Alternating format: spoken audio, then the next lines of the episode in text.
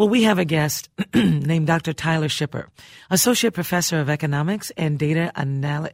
Uh, let me get it right. Analytics at the University of St. Thomas. Why is he joining us? Well, earlier this week, the Biden administration proposed a rule that would raise the ceiling of salary eligibility to earn overtime pay. Now, the new maximum dollar amount where employees are allowed to make the extra money could affect millions of workers across various industries. But would this increase be enough for today's prices? As we know, we keep saying, "Oh, we're giving, you know, these this group of people more money," but when it comes down to it, the bottom line is you still don't have enough to meet all of the bills, to meet all of the food that's needed. And so Dr. Tyler Schipper is here to help us go through some of these details. He joins us now on the John Schuster Coldwell Banker Hotline Welcome, sir. How are you? Very good. How about yourself? I'm doing well. I have a little cold, so forgive me for that. Um, yeah. Here's the thing what we need to talk about tonight um, is quite remarkable because this, if this really happens, this new maximum dollar amount, um, and these employees are allowed to actually make this extra money, it sounds like a free thing, but it's not, is it? Yeah, I mean, anytime you make big changes like this in the labor market, the the concern is always about unintended consequences, who gains and, and who loses out. And so, one of the places that might not be free is uh, some small businesses that are having a hard time making it go of it right now, and having to pay their workers more might mean they go out of business. It actually feels as though everyone is having a hard time right now because there's been so many changes, right? Um, and so the small businesses we know have been really suffering over the years. And then there have been good days and bad days. However, the major corporations have their challenges as well. And I don't see how we can ever get to the point where it all makes sense. Do you know?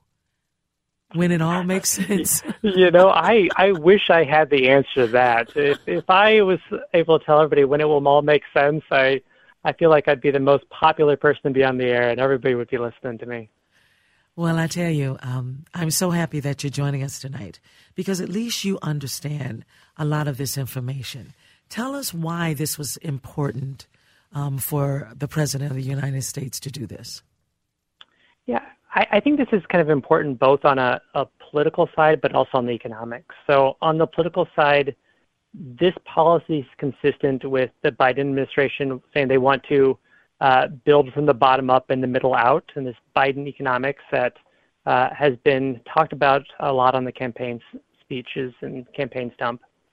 Uh, from an economic sense, I think this is important because we're talking about workers that are towards the bottom part of the salaried pay scale.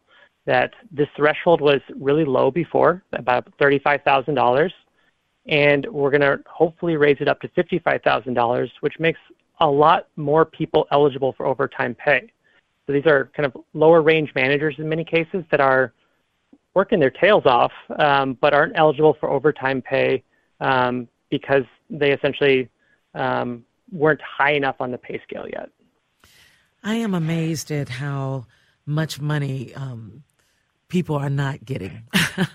um, you, you, can sit and say, "Oh, this person is making fifty-five thousand, or this person is making thirty-five thousand," and in what's happening right now in our world, particularly here in the great state of Minnesota, is that there are millions of people or hundreds of thousands of people that are losing money at their jobs. They're taking the money away, many of them. There are people who say, okay, I got to keep this job even though I'm not making that much, that much. Remember when there was the big argument about $15 an hour? Mm-hmm. There's never enough. Yeah. That's not going to be enough. So how do we get to the point where this could actually happen? Yeah, so the, the, the wage theft and, and things like that, I think, are a big reason to, to implement this. Is that there's a, a really interesting working paper out there by the National Bureau of Economic Research and some authors that have pushed this working paper there. And one of the things they found is that a lot of firms were actually mischaracterizing their employees' job titles so that they could get around this same the same rule and not have to pay people overtime. Uh, so, for instance, they would call somebody a director of first impressions, so that they would be kind of quote manager. Um, but really, this was somebody that was greeting people at the door. But because they classified this person as a manager, they decided they didn't have to pay them overtime.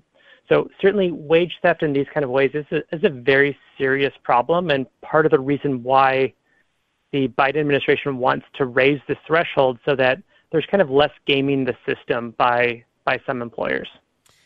So it also talks about under the the Fair Labor Standards Act, almost all U.S. hourly workers are entitled to overtime pay after 40 hours a week at no less than time and a half their regular rates.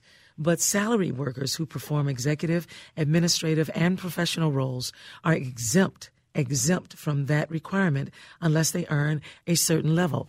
These are the things that confuse us. Yes, yes. The the number of exemptions on here is very confusing, right? So you're absolutely right. First, we split workers into hourly workers right. and salaried workers. And then these salaried workers, we're talking about these two criteria. One, do you make enough money that if you're over this threshold, um, then your employer doesn't have to worry, um, wouldn't have to worry about um, paying you overtime if you met one of these other exemptions that you were an executive, you were, were engaged in administrative or professional work.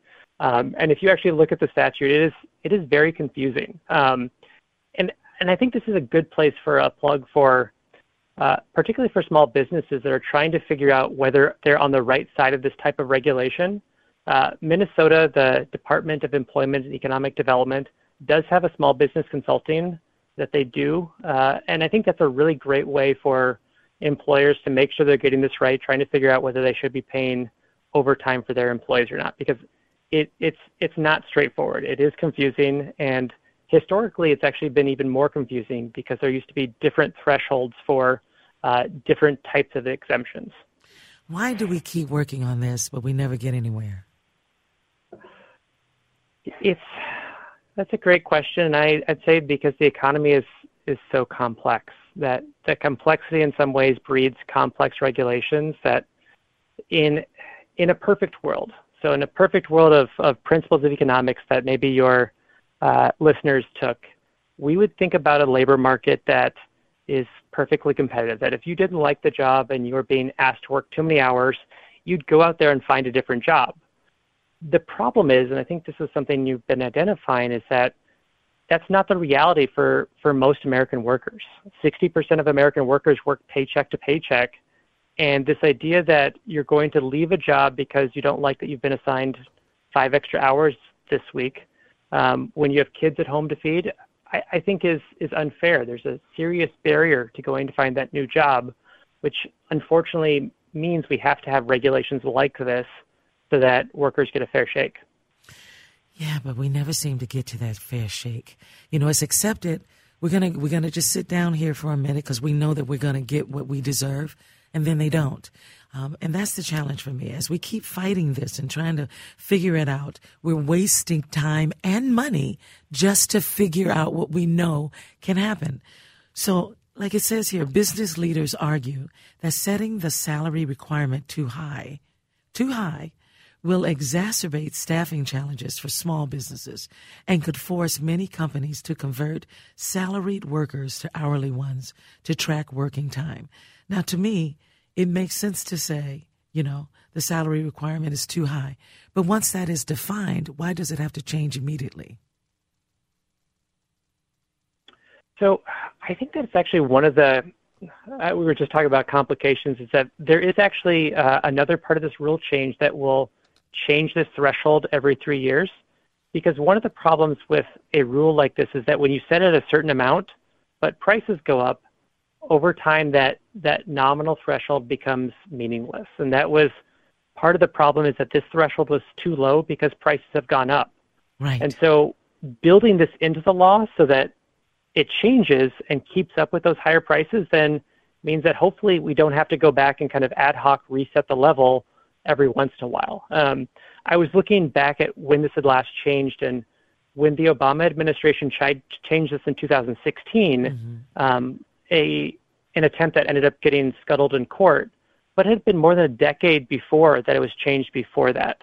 And so we see the same thing with the minimum wage and why I like where states like Minnesota index their minimum wage to inflation so that it automatically goes up so we don't keep having the same um, fights over policy that have been decided once.